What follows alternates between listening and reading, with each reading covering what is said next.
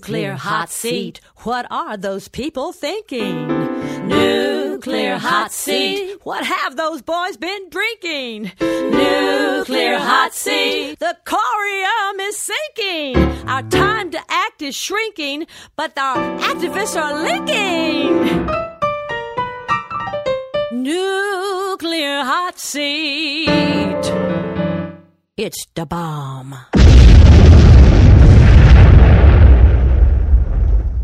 Welcome to Nuclear Hot Seat, the weekly international news magazine keeping you up to date on all things nuclear from a different perspective. My name is Libbe HaLevy. I'm the producer and host, as well as a survivor of the nuclear accident at Three Mile Island from just one mile away. So I know what can happen when those nuclear so called experts get it wrong. This week, we build on last week's examination of the Hanford site in southeastern Washington state with a look at the recent radiation spike recorded by EPA in nearby Richland. It's been attributed to Hanford, but is that the actual source? Radcast's Mimi Gehrman has a compelling interpretation of the data and comes to another conclusion. Walk with her through the logic that contradicts the widely accepted echo chamber talking points in today's interview. Plus, our ever popular Numbnuts of the Week feature, Nuclear Reactor Duck, and cover report, and more honest nuclear information than lying so called journalists in Nevada at the Democratic caucus can shake a chair at. All of it coming up in just a few moments. Today is Tuesday, May 24, 2016, and here is the week's nuclear news from our perspective.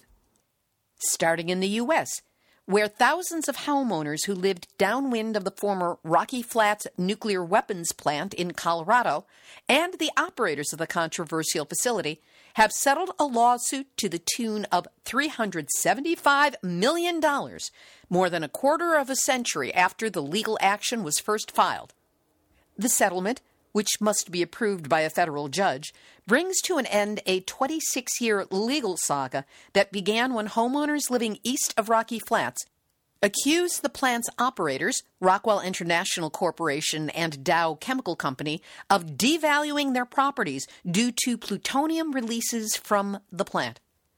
The lawsuit, which includes as many as 15,000 homeowners, was first filed in 1990 and applies only to those who, as of June 7 of 1989, the day after the FBI raided Rocky Flats, those people owned property in the affected area. Anyone who sold their property before that date or purchased property after that date would not qualify. A spokesmodel for Dow Chemical said her company's share of the settlement total is $131.25 million, but the U.S. Department of Energy, which oversaw the plant, ultimately is expected to pay the bill. That's what she said, meaning that's us. Let's hear it for taxpayer dollars, bailing out the nuclear industry yet again. As for that $375 million settlement, it sounds like a lot, but here's a warning shot from Patty Ameno, who waged a similar battle to have a cleanup done of the NUMEC nuclear facility in Apollo, Pennsylvania, and just succeeded. She wrote, Looks like 27 years is the norm for fighting the nuclear industry and the government. Years ago, a jury had awarded the plaintiffs in their case against the defendants, the Rocky Flat contractors, Rockwell and Dow, $532 million. But the defendants appealed that award. Please note that the current Rocky Flat settlement of 375 million is for at least 15,000 claimants, is only for property, and with the standard plaintiff's attorney's fees of 40% plus costs, that would probably be in the neighborhood of 10 to 20%, considering the 27 years of case litigation and appeals span. The end result for each of the 15,000 plaintiffs will probably only be around $12,000. It may be a win, but it is the very definition of a Pyrrhic victory. Look it up. Meanwhile, the Rocky Flats Downwinders launched their health survey on March 17, last Tuesday, for people who reside downwind of Rocky Flats and may have health problems due to exposure to plutonium and other toxins released from the facility there. We'll have a link up to Rocky Flats Downwinders on our website, nuclearhotseat.com, under this episode, number 257. In Illinois, Nuclear Energy Information Service of Chicago testified before the Illinois State Senate Energy and Public Utilities Committee that the new Exelon legislation amounted to a corporate welfare bailout designed to kill renewable energy and transfer wealth from Illinois ratepayers to Exelon shareholders. In other words, business as usual for the nuke industry. NEIS Director David Kraft urged legislators to reject the flawed Exelon legislation, the so called Next Generation Energy Plan. Their PR trolls worked overtime on that one. And asked them to fix the renewable energy portfolio standard as soon as possible and before considering any Exelon reactor bailout schemes. Kraft said, Exelon's obstructionism has done real harm to Illinois renewable energy. Exelon now suggests that it will continue to do that harm unless its failed and anachronistic business model is rewarded, bailed out. It is simply inappropriate and irresponsible and dumb energy policy to reward such self fulfilling prophecy. A Sanders water advocate has testified in a New York State nuclear hearing. No, not Bernie Sanders, Sanders, Arizona, whose water supply has been contaminated with uranium. Northern Arizona University graduate student Tommy Rock helped discover the problem and show that state officials knew about it for more than 10 years and did nothing. On May 17, Rock was invited to speak in New York in front of the New York State Public Commission about the dangers of uranium mining. He was called to testify because New York nuclear facilities operate on uranium imported from the Southwest, including places similar to Sanders, where the water issues have been brought to light. Tommy Rock made the point that while New York may benefit from using uranium, which, considering Indian Point, is open to debate, the places the uranium is collected from may see serious adverse effects. He was invited to speak because of the current proposal called the Clean Energy Fund, which aims to make New York State operate on 50% renewable energy by 2030, but would bail out several poorly profiting nuclear sites, which would mean more mining to keep those sites operational. Nuclear reactor duck! and cover report. The emergency siren system sounded at First Energy's Beaver Valley Nuclear Power Station in Shippingport, Pennsylvania, 25 miles northwest of Pittsburgh. This on Friday, May 20th. The system sounded for about three to four minutes, but not the 15 minutes it would during a routine drill. And it did not sound at the power plant, but rather in either Beaver County or nearby Hancock County, West Virginia, or Columbiana County, Ohio, which are within 10 miles of the Shippingport facility. Talk about your adrenal rush. This is the exact same thing that happened at both Braidwood and Dresden in Illinois on May 9. Guys, get your emergency notification system fixed. At Watts Bar 1 in Tennessee on May 17, a bus, BUSS, de energized, resulting in a loss of voltage on the bus. No, not a kiss, but a metal strip that conducts electricity. Only this metal strip didn't. In response to the loss of power, the operators entered abnormal operating instructions and started emergency diesel generators. And Watts Bar 2 became America's first new nuclear reactor in 20 years. New being a relative term because it took 44 years to build this sucker. Longer than the 40 year license period, and easily the technology is a good 50 years old.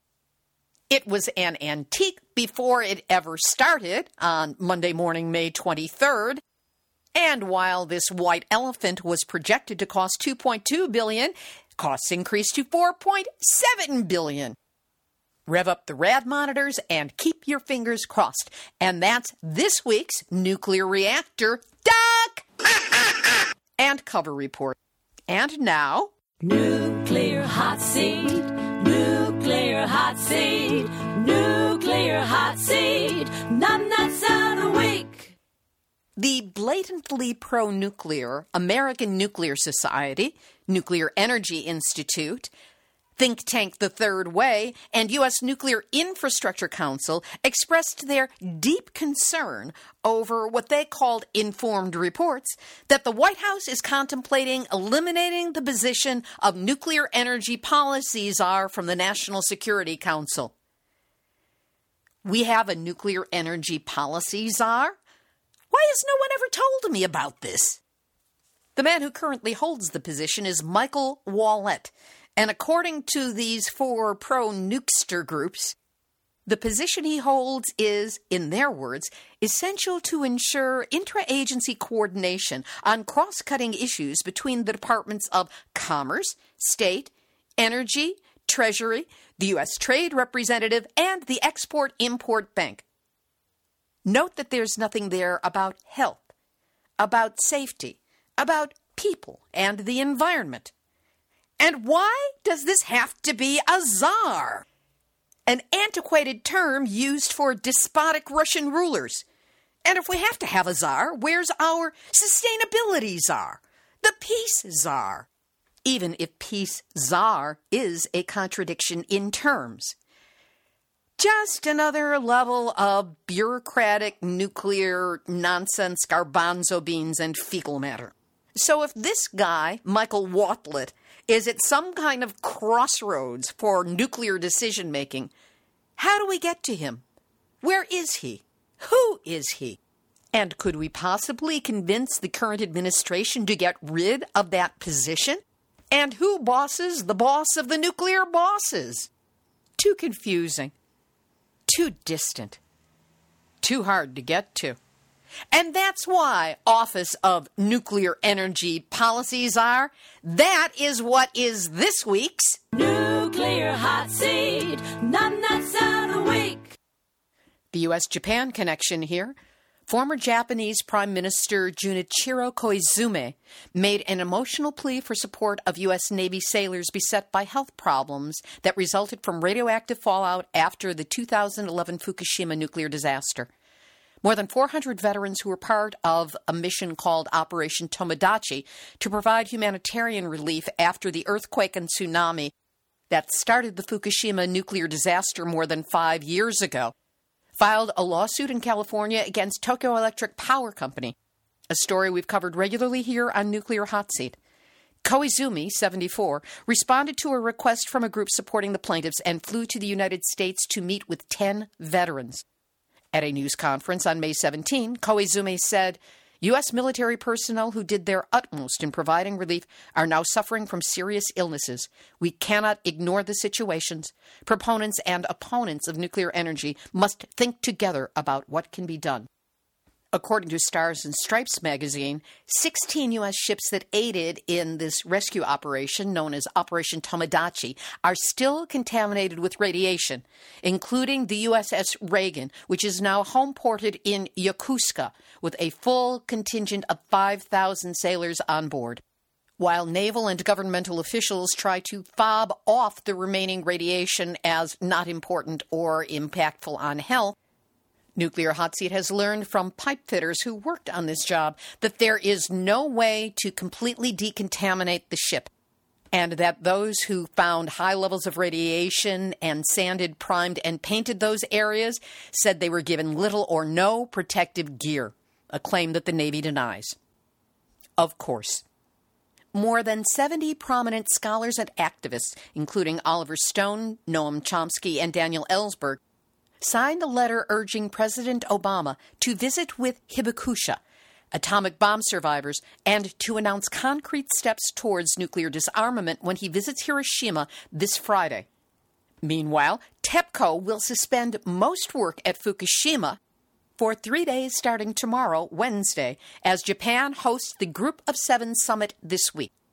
The company will halt the construction of tanks for storing radioactive water and preparations for removing nuclear fuel from the number three reactor pool out of a sense of caution. What? World leaders get precautions, but not your own people? We'll have today's featured interview in just a moment, but first, as we head towards the five year anniversary of Nuclear Hot Seat, we continue to rely on you, the listeners, to help meet our expenses no amount is too small or too large. But if you're on a budget like me, consider giving what I like to call a Starbucks donation, the equivalent of what you'd pay for a cup of coffee with mm, maybe a little bit of a nosh on the side. It's a great way to get started helping the show. You can also make this kind of donation recurring, buying the equivalent of a cup of coffee a month to help support honest, verifiable news and information about nuclear issues. So let's raise an imaginary cup to get our coffee fix on and toast to Nuclear Hot Seat. You can do so by going to nuclearhotseat.com, click on the big red donate button, and know that whatever amount you can offer, it's energy, it's intention, it's support, it's love and I am really grateful to you for whatever you can offer. Last week on Nuclear Hot Seat number 256, we focused on the Hanford site in southeastern Washington state, which is the most radioactively contaminated area in America and one of the most polluted places on Earth.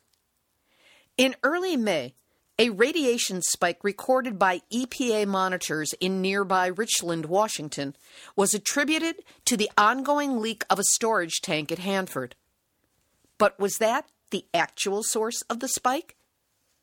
Today's guest provides a persuasive argument and evidence that perhaps the source of that radiation was different, and if possible, even more dangerous.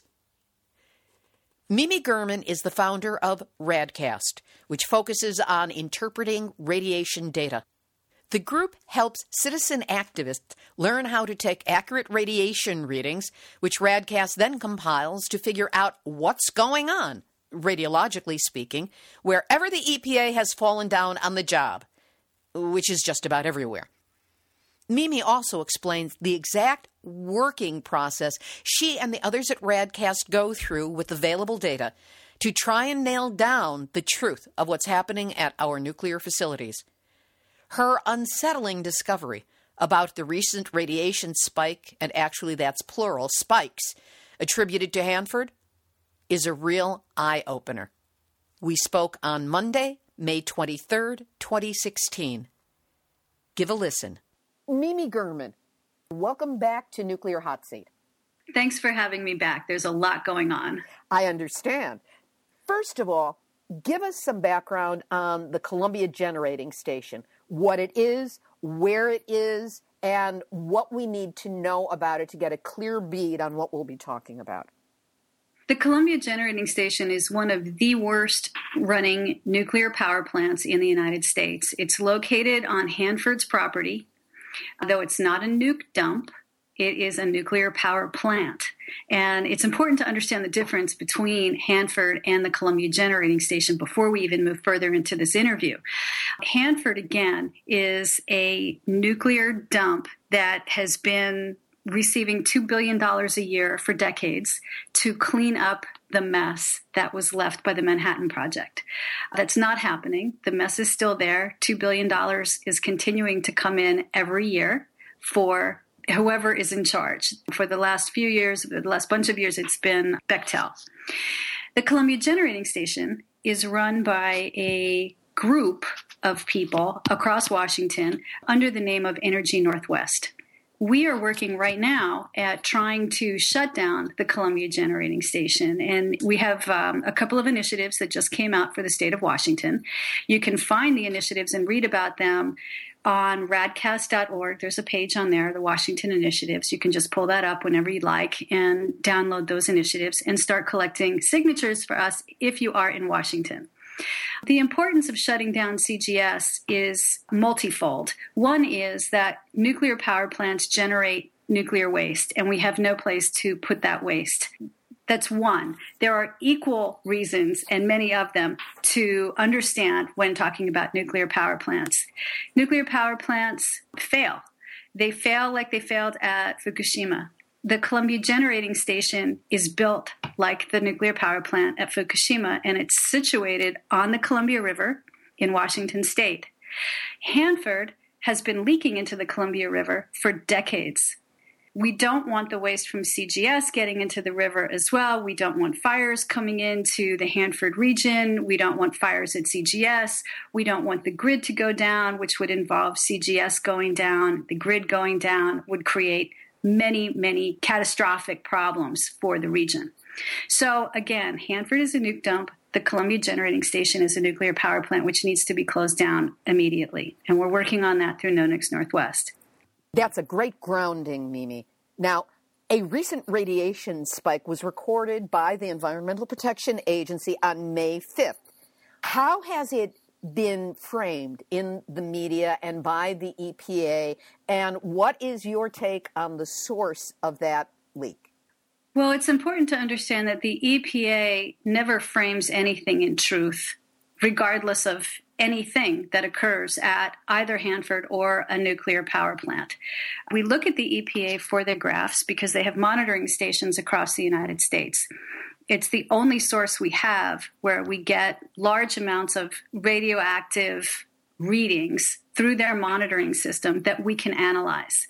The way that we analyze those is by comparing the graphs that we see on the EPA site with the NRC event pages. Has there been an event at a nuclear power plant near the monitoring station from the EPA graph? That's first. We also have to look at the NRC ATOMS page in order to find out what else might be going wrong at a nuclear power plant. We study these against each other to see if there's any relevant data which coincides with a rise or a spike on an EPA graph. I do not believe that any of this was done when that particular spike that you're referring to came out. We have many graphs during the same time frame that came out in those 2 months to 3 months that made me look instead of at what is happening at the Y102 leaking tank at Hanford, it made me turn my vision over to what's going on at CGS. And so I did. This particular spike has been generally attributed to the underground leaks of the old radioactive waste at Hanford. But you're saying that that may not be the case. That is what I'm saying. And in fact, it's probably not the case.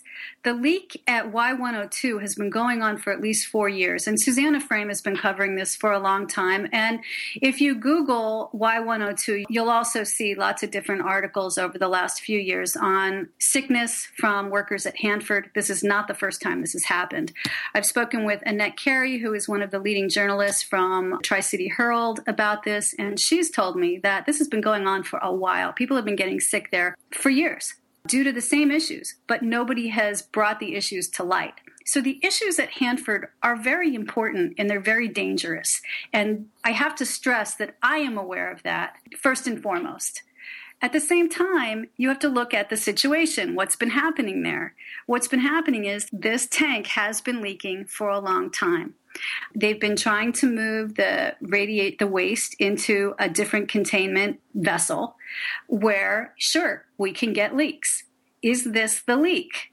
Meaning the leak that led to the May 5th spike that EPA recorded. That's right. And I'm going to show you how I've countered that information that I believe that that spike is coming from the Columbia Generating Station that magnitude of the spike we haven't mentioned yet, meaning the size of it compared to what's usually recorded. That spike, it's 410 counts per minute, 410. Versus what's normal there? What's normal there is around 180, 190. Which is counts high per anyway. minute. Well, no, the EPA monitors receive much more radiation hits than our little Geiger counters do. So we can compare EPA monitors to a Geiger counter because it's just it's a whole different range. It would be like you being able to have a vision of a full sky because you were in Ontario and there weren't big buildings. Or you're having a vision of the sky from New York City and that level of the sky is much smaller because the buildings are there.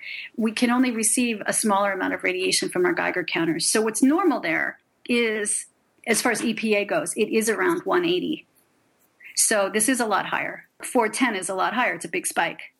Regarding spikes, we would not see one spike from fumes coming from Y102. We would see a constant level of higher readings, which we have not.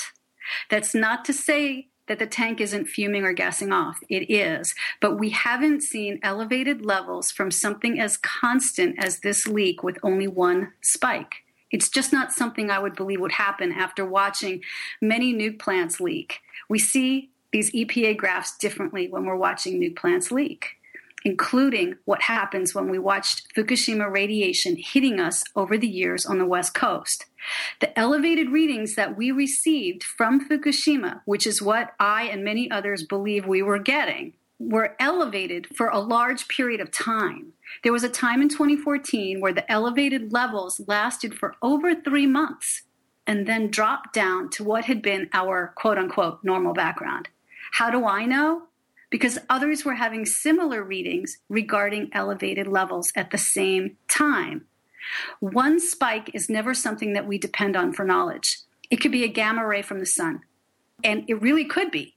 We don't know, which is why we don't go from one spike. It doesn't tell us anything except what a particular spike was.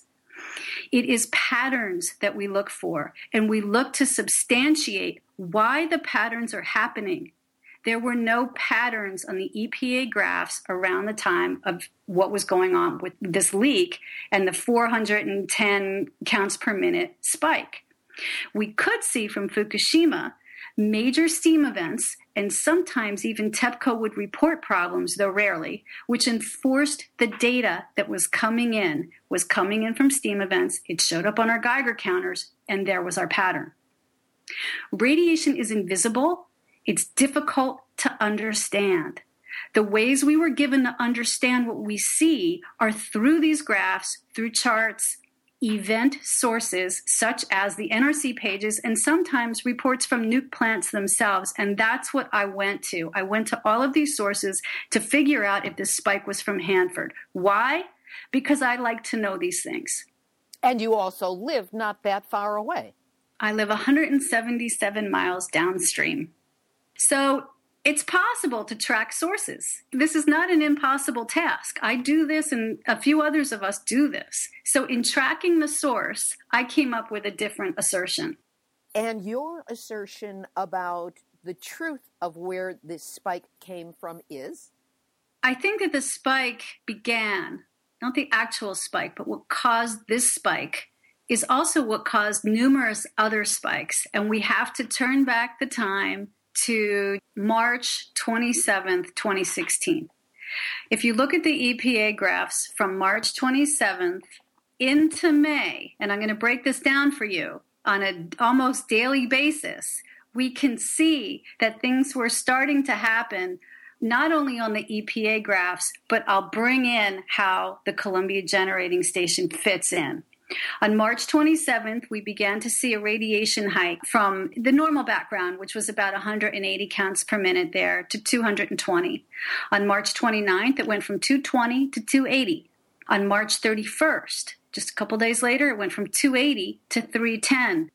April 1st into April 2nd, it went from 310 to 350.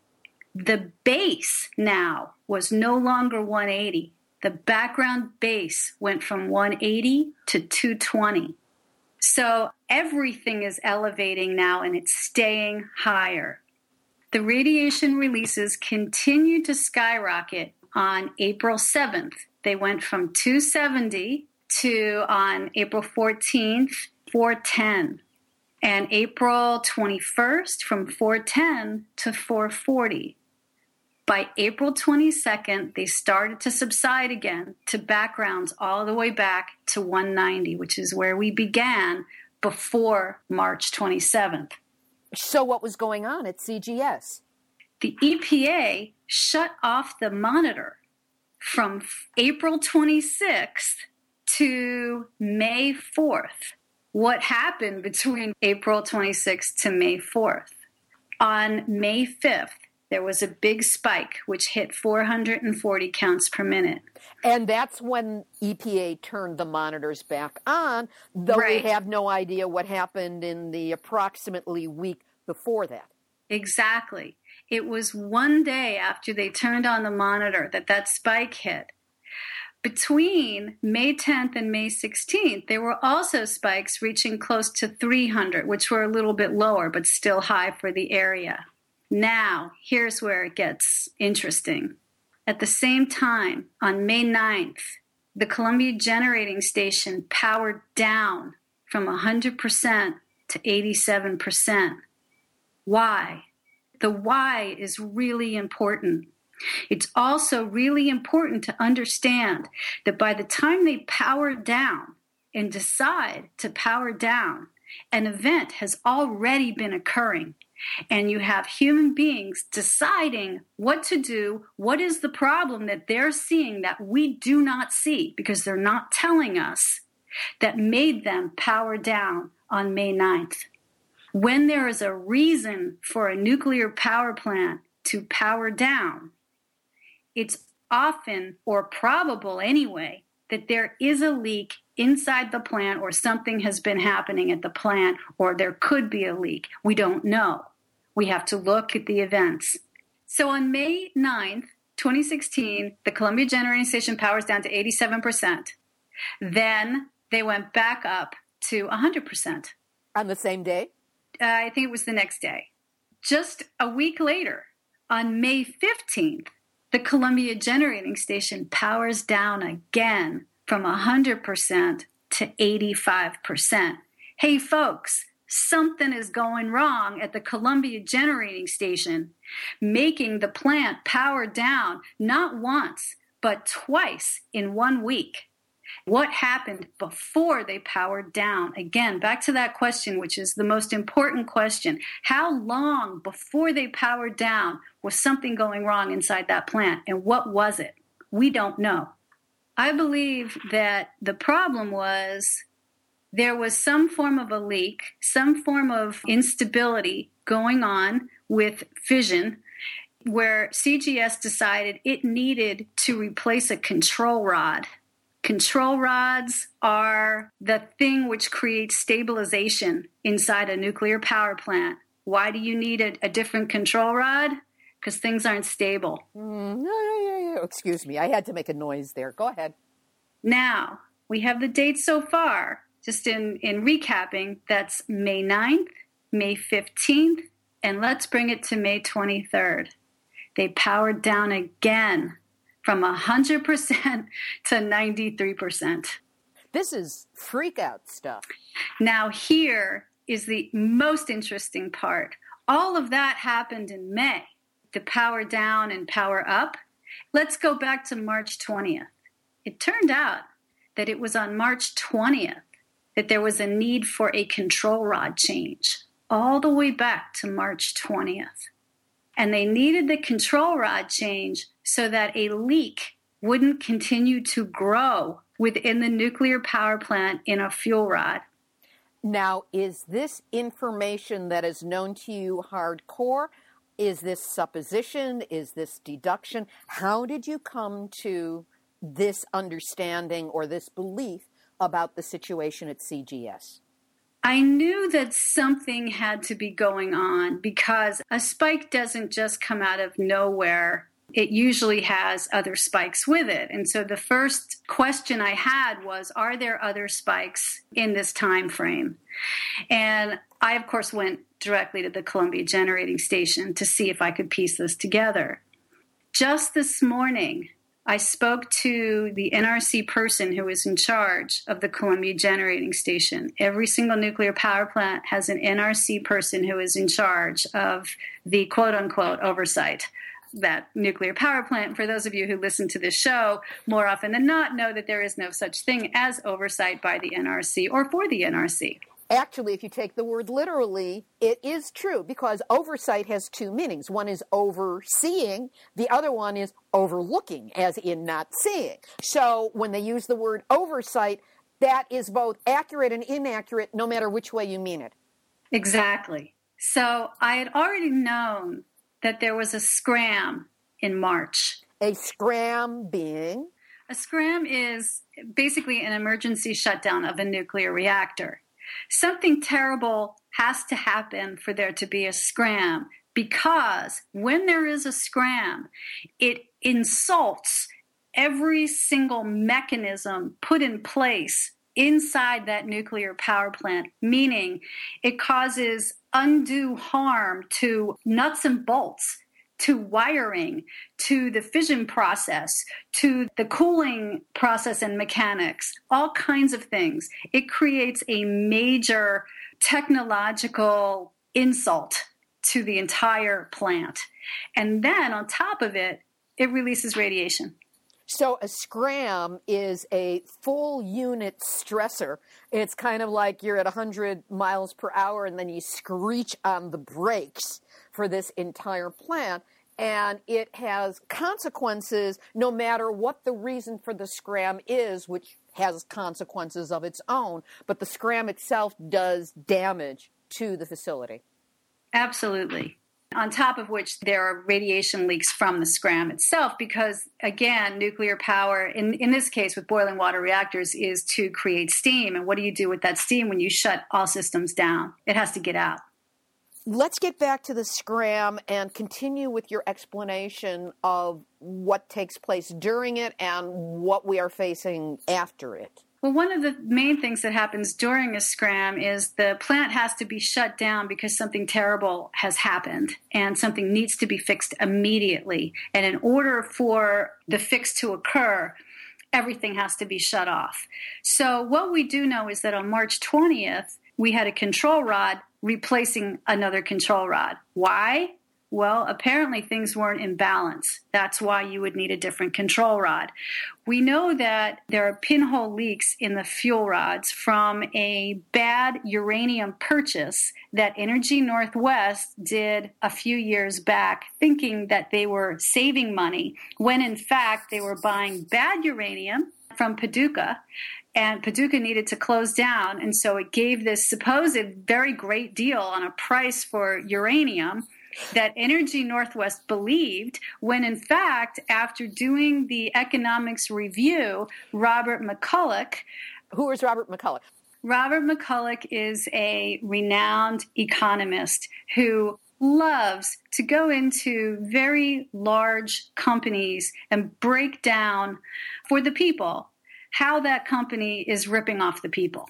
He's done that with Enron and he's now done it twice for the Columbia Generating Station. And he was the person who determined that this entire buy of the uranium from Paducah was a bad deal for the taxpayers of Washington, even though Energy Northwest told the taxpayers of Washington this was a great deal. They lied. They knew it and they lied.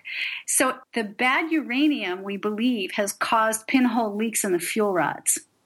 Now, a control rod is made to help create balance so, in cre- putting a new control rod in, was this to create stabilization for an unstable situation, which of course there was because there was a scram, to stop the leak. And what this person from the NRC who was in charge over there, Dan is his first name, Dan said to me, we needed to put the control rod in to stop the leak from getting larger.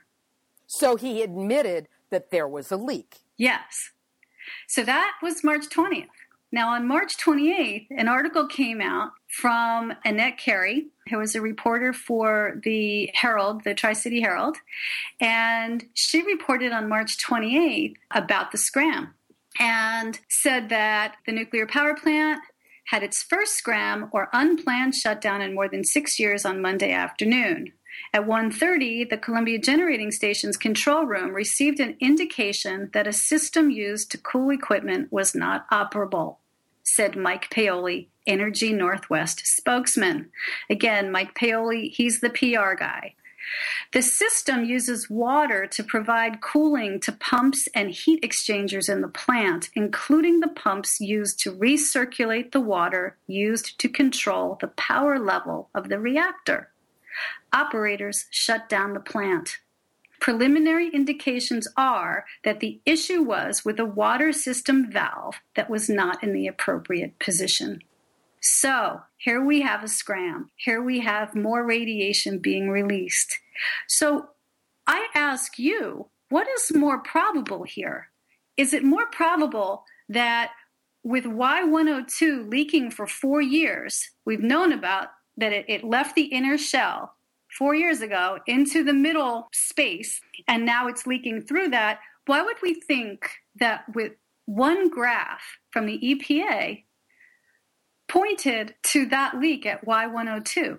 I can't even figure out why that would make any sense to anyone after hearing how much of this has been going on for four months at the Columbia Generating Station.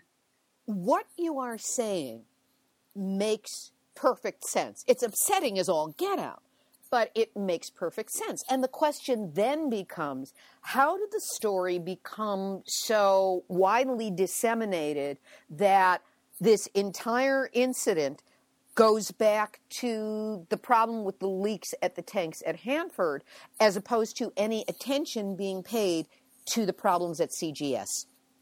I think the first answer is that people have heard of, if they've heard of anything regarding nuclear waste, they've heard of Hanford. So Hanford is an easy get. You say Hanford, some people will already know what you're talking about. So why not just attribute it to Hanford? I think the second reason is that I can't think of anyone who knows more than a few of us regarding everything I've just said with how we track what is going on. There is a very small circle of us, maybe five of us. I'm honest about that.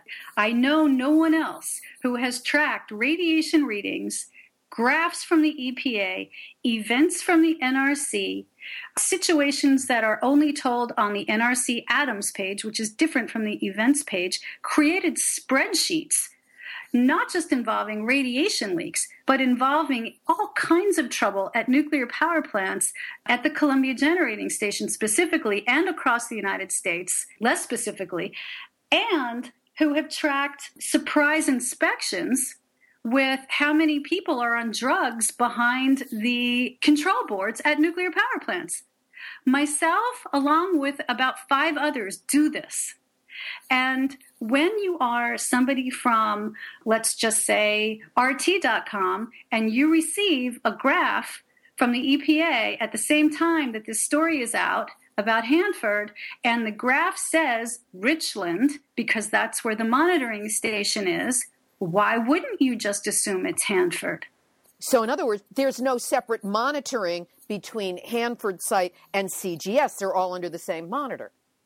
Exactly. Why should they make it any different? Radiation is radiation. Um, the EPA has never made it their responsibility to be transparent or tell the people what is real anyway. So, this is just another wonderful way for them to continue on that particular path of lack of transparency and lies to the people, while at the same time, those of us who are interested in this dig deeply into the morass of, first of all, data, as well as an intentional misdirection that has been put forward by the NRC on its website and by the EPA, even more so on the EPA's website. And why do I say that? Because I've spoken to both. I've spoken to both. And when you talk to the EPA, I can guarantee you that most people you'll talk to there who you will be put in contact with by phone, if anyone, if they don't just hang up on you, will not know how to get through the EPA pages. We've had people in our small circle of, let's say, five who have figured that out. I'm not one of them. I couldn't do it. I tried. I was lost. It was a maze I could not get through. The NRC pages are slightly different and a little bit easier. And in my case, if you ask the question just right, you can get somebody from the NRC who is in charge of your particular nuke plant or the nuke plant you're questioning to help you get through and find your way on the NRC page. So kudos for the NRC for something. In the meantime, I believe that what happened was, at least from what I saw, is that this RT writer, Alexa Vyarashevsky, took the graph and really got a lot of traction on RT.com with it. And it went out, and people were like, wow, you know, there's a tank leaking. It's terrible, which it is. People are getting sick, which they are, which again is terrible and never should have happened, never should continue to happen. And yet, the whole time, I believe, and I'm sticking to it, that it was all from the Columbia Generating Station. It's a very persuasive argument. So, my question then becomes we are talking on Monday, May 23rd, so this is very fresh information. What do we do about this? We know about the long term leak at the Hanford site. Now there are spikes happening at CGS. Is this an emergency situation? Is this something that people can get involved in and do something about? I mean, other than having the bad news about this and being at the affect of the NRC and the EPA and CGS and Hanford, what's a person to do? There's not a lot we can do regarding Hanford. That doesn't mean that there's nothing we can do.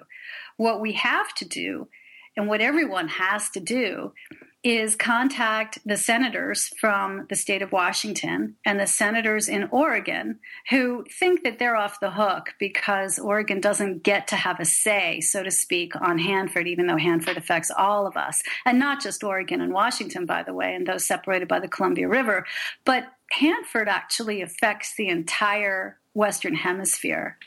But wait a minute, there are state boundaries, there are country boundaries. You mean radiation doesn't respect them? Isn't that wild? Yeah, it goes to show on such a deep level how our borders and our boundaries and our walls are so unreal, based in, in nothing when it comes down to energy right? Radiation is energy and it's made from energy, a terrible source of energy. So, back to what we can do regarding Hanford is use your own human energy to get on the phone and write letters and write emails and do not vote in these senators who refuse to create an outside independent oversight board for the cleanup of Hanford. That's what has never been done, and it's what's necessary. And the only way to make that happen is to get senators on board for that. Because again, everybody, the senators, everybody gets part of that 2 billion. We don't. The people don't. That $2 billion every year at Hanford, where do you think that goes? It doesn't just go to Bechtel and the contractors, it also goes to election committees. And the nuclear lobby is massive. And part of the nuclear lobby, the reason that it's massive, is that money goes to the PR campaign to keep the nuclear industry on track. To continue the lies and to continue to protect their source of funds, they give a little bit of it to the PR campaign and then they pay the trolls, they pay the false research departments, they fund the false science, quote unquote. I don't even want to call it that and do what they can to confuse the issue so people go, ah, I can't see it anyway. Why bother with it? Can't do anything about it. Why bother about it?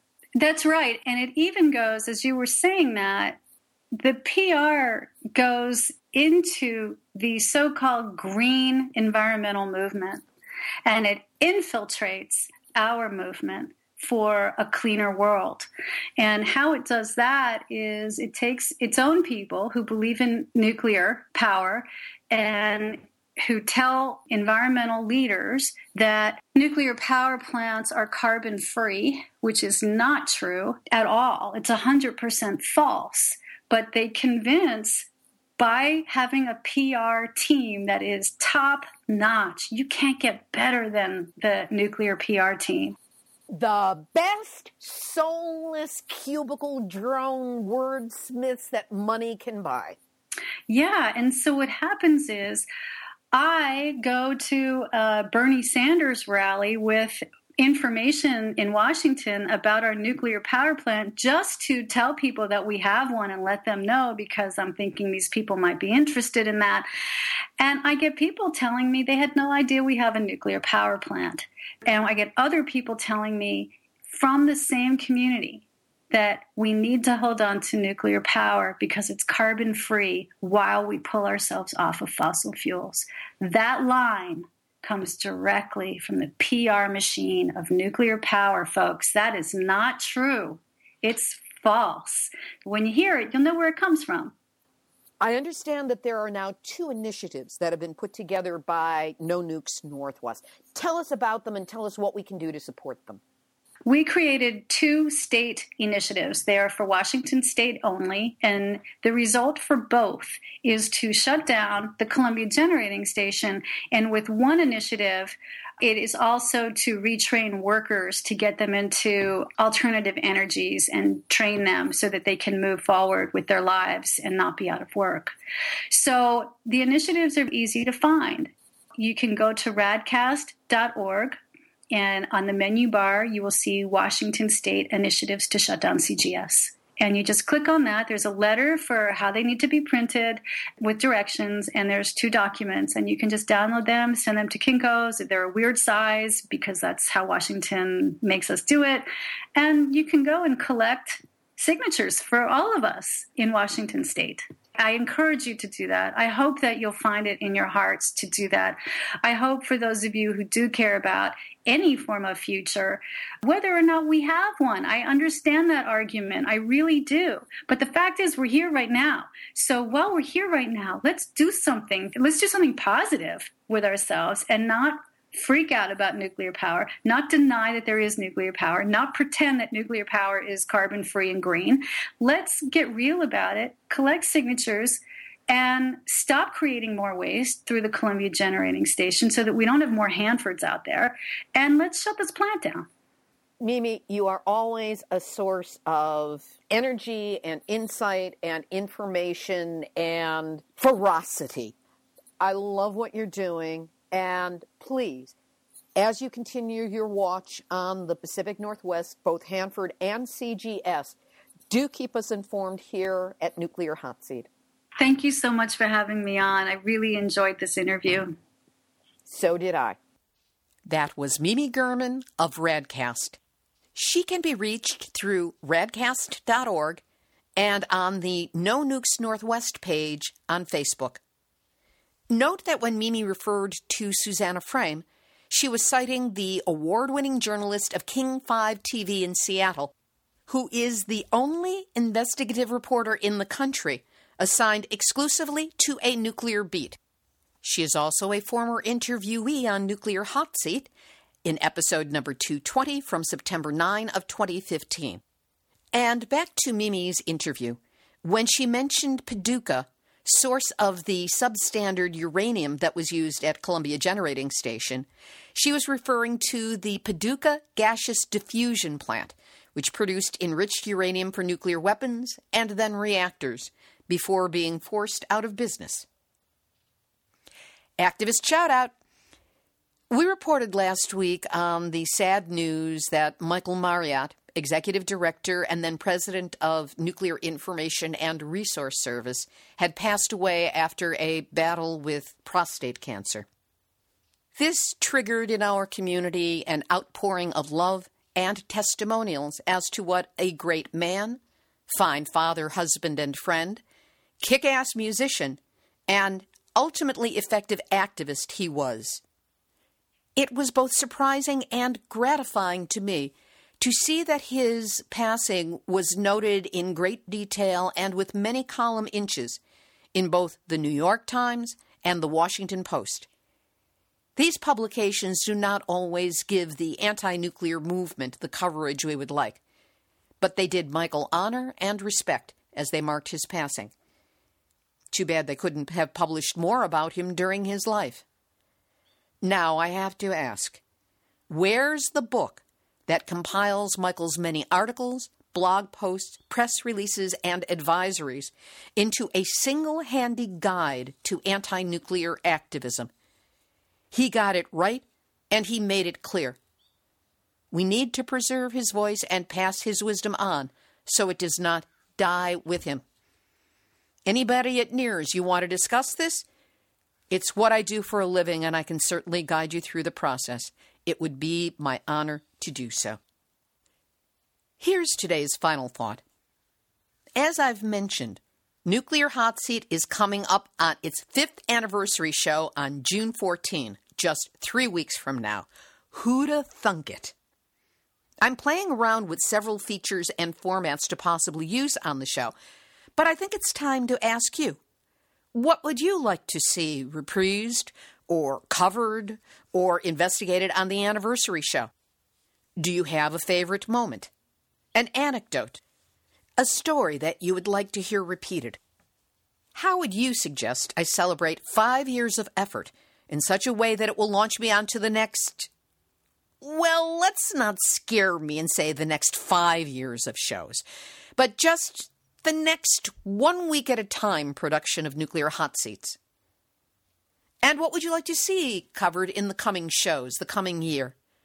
I already have some great interviews in the pipeline with activists, authors, filmmakers, scientists, and more. People who are lining up to get on the show and give you the best possible verifiable information about nuclear issues. But things can always get better. So send me your best ideas.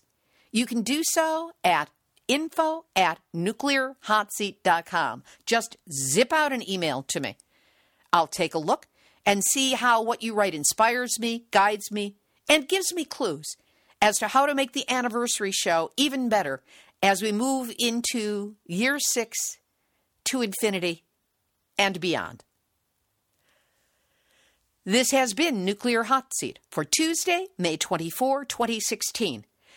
Material for this week's program has been researched and compiled from TheDenverChannel.com, DenverPost.com, Nuclear Energy Information Service, Beyond Nuclear, 12News.com, Post-Gazette.com, DailyCaller.com, NBCNews.com, Asahi.com, Stars and Stripes, peaceandplanet.org, Jiji Press, Nature.com, globalnews.ca, thestar.com, nonukes.nl, au.news.yahoo.com, CanadianDimension.com, TapCanada.org, ShanghaiDaily.com, DeUnrenard.wordpress.com, RT.com, the Nuclear Regulatory Commission, the wordsmiths who sold their souls to write PR manipulations for World Nuclear News, and the activist community of Nuclear Hot Seat. All of you terrific people who gather and post on our Facebook site, which you are all invited to visit and like if you have not done so